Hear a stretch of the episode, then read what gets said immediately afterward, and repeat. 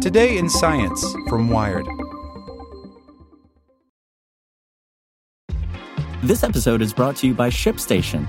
You know, some things take a lot of work, like sending little robots to far off distant planets. And just as that's challenging, so too is running a successful e commerce business, especially when there's so much to do.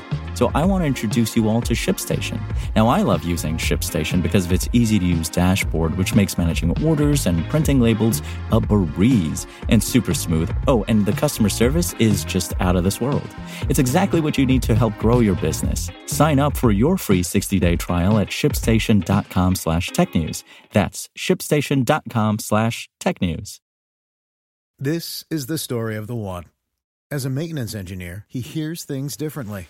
To the untrained ear, everything on his shop floor might sound fine, but he can hear gears grinding or a belt slipping.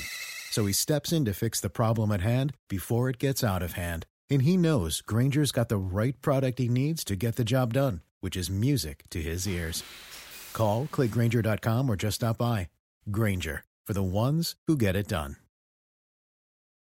Today in Science from Wired. The brightest of all time gamma ray burst sparks a supernova hunt. Telescopes around the world are capturing photons from the blast, and researchers anticipate exciting discoveries ahead. By Katrina Miller. On the morning of October 9th, astronomers' inboxes pinged with a relatively modest alert.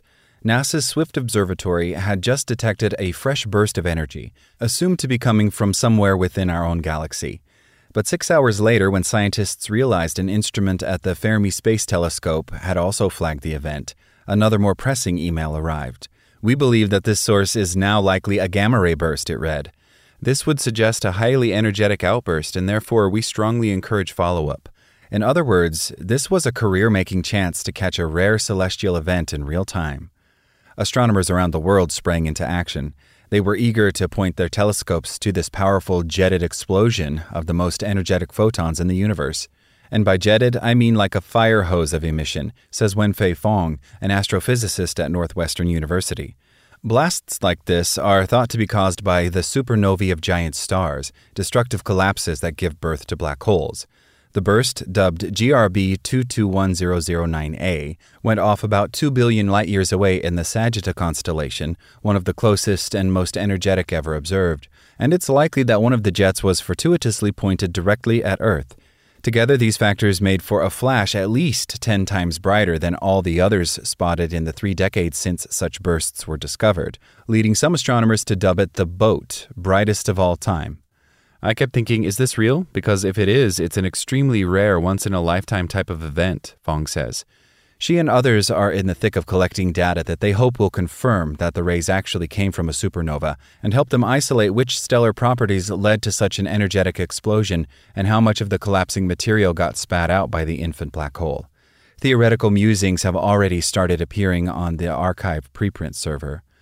While detecting supernovae is now fairly common, it's rarer to catch one in conjunction with a gamma ray burst. They're usually too faint to show up because they are so far away, and only a fraction of supernovae actually generate these explosions. But since the burst was so intense, scientists expect to see the supernova very clearly. It's really reinvigorated the community, Fong says. Everyone who has a telescope, even if they don't normally study gamma ray bursts, is trying to point their detectors at this and get the most complete data set that we can. Gamma rays from the blast were recorded for several hundred seconds. Next came a slew of lower energy photons, including X rays, optical and infrared light, and radio waves. It's this afterglow that astronomers at ground based telescopes are hungry to capture, because observing how the influx of photons changes over time will help them characterize the types of stars producing such bursts, the mechanisms driving these explosions, and the resulting environments they produce.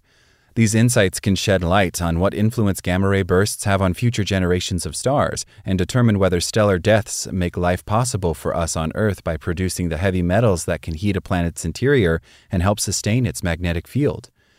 Because the emission spans nearly all wavelengths of light, many different instruments can observe it, which has turned the gamma ray burst post mortem into a global scientific event. Orbiting satellites like NASA's NuSTAR are measuring its high energy X rays, while sites like the Australia Telescope Compact Array are collecting the burst's radio emissions. If we don't get data one night, we can pretty much guarantee that someone will, says Jillian Rastinejad, a Northwestern graduate student working with Fong. Together, they're spearheading observations of visible light from the burst using the Gemini South Telescope in Chile, data that would be supplemented by measurements from the Lowell Discovery Telescope in Arizona, South Korea's Bohyunsan Optical Astronomy Observatory, and India's Devasthal Fast Optical Telescope. Even the James Webb Space Telescope got in on the action as scientists reported the afterglow observed in infrared last Friday. These photons will linger for months, maybe years, though they're already starting to dim, but scientists are also looking forward to what comes after the afterglow a spike in optical and infrared light coming from the apparent supernova itself, which will confirm that the gamma ray burst was indeed triggered by a cataclysmic stellar death. This signal typically appears 14 to 20 days after the burst.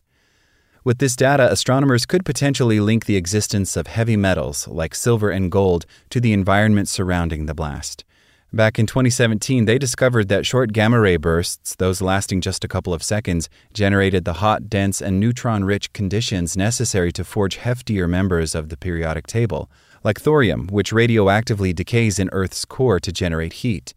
But Brian Metzger, an astrophysicist at Columbia University, has a hunch that the longer bursts may do this too.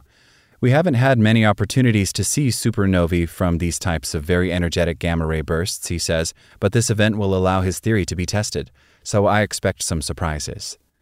At some telescopes, data taking days, or rather nights, are numbered. Soon the burst will be at a celestial position that's no longer visible from these vantage points after the sun goes down. Those astronomers will move on to characterizing first detections of the blast. But analyzing the data may prove challenging, particularly for those studying the initial gamma rays.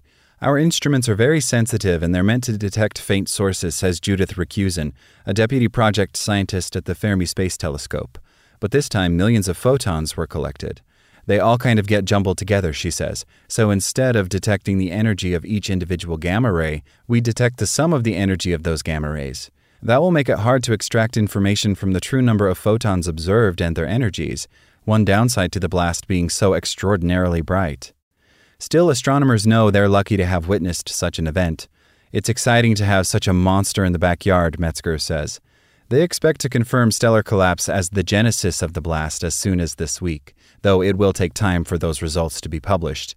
In the meantime, they'll continue to capture the glowing remnants of the explosion, share new observations with each other, and theorize about the physics behind what many are calling the celestial event of the century.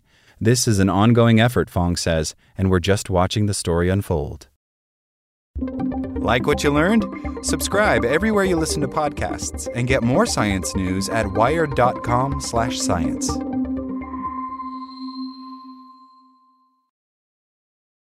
This is the story of the one. As a maintenance engineer, he hears things differently. To the untrained ear, everything on his shop floor might sound fine, but he can hear gears grinding or a belt slipping. So he steps in to fix the problem at hand before it gets out of hand. And he knows Grainger's got the right product he needs to get the job done, which is music to his ears. Call, clickgranger.com, or just stop by. Grainger, for the ones who get it done.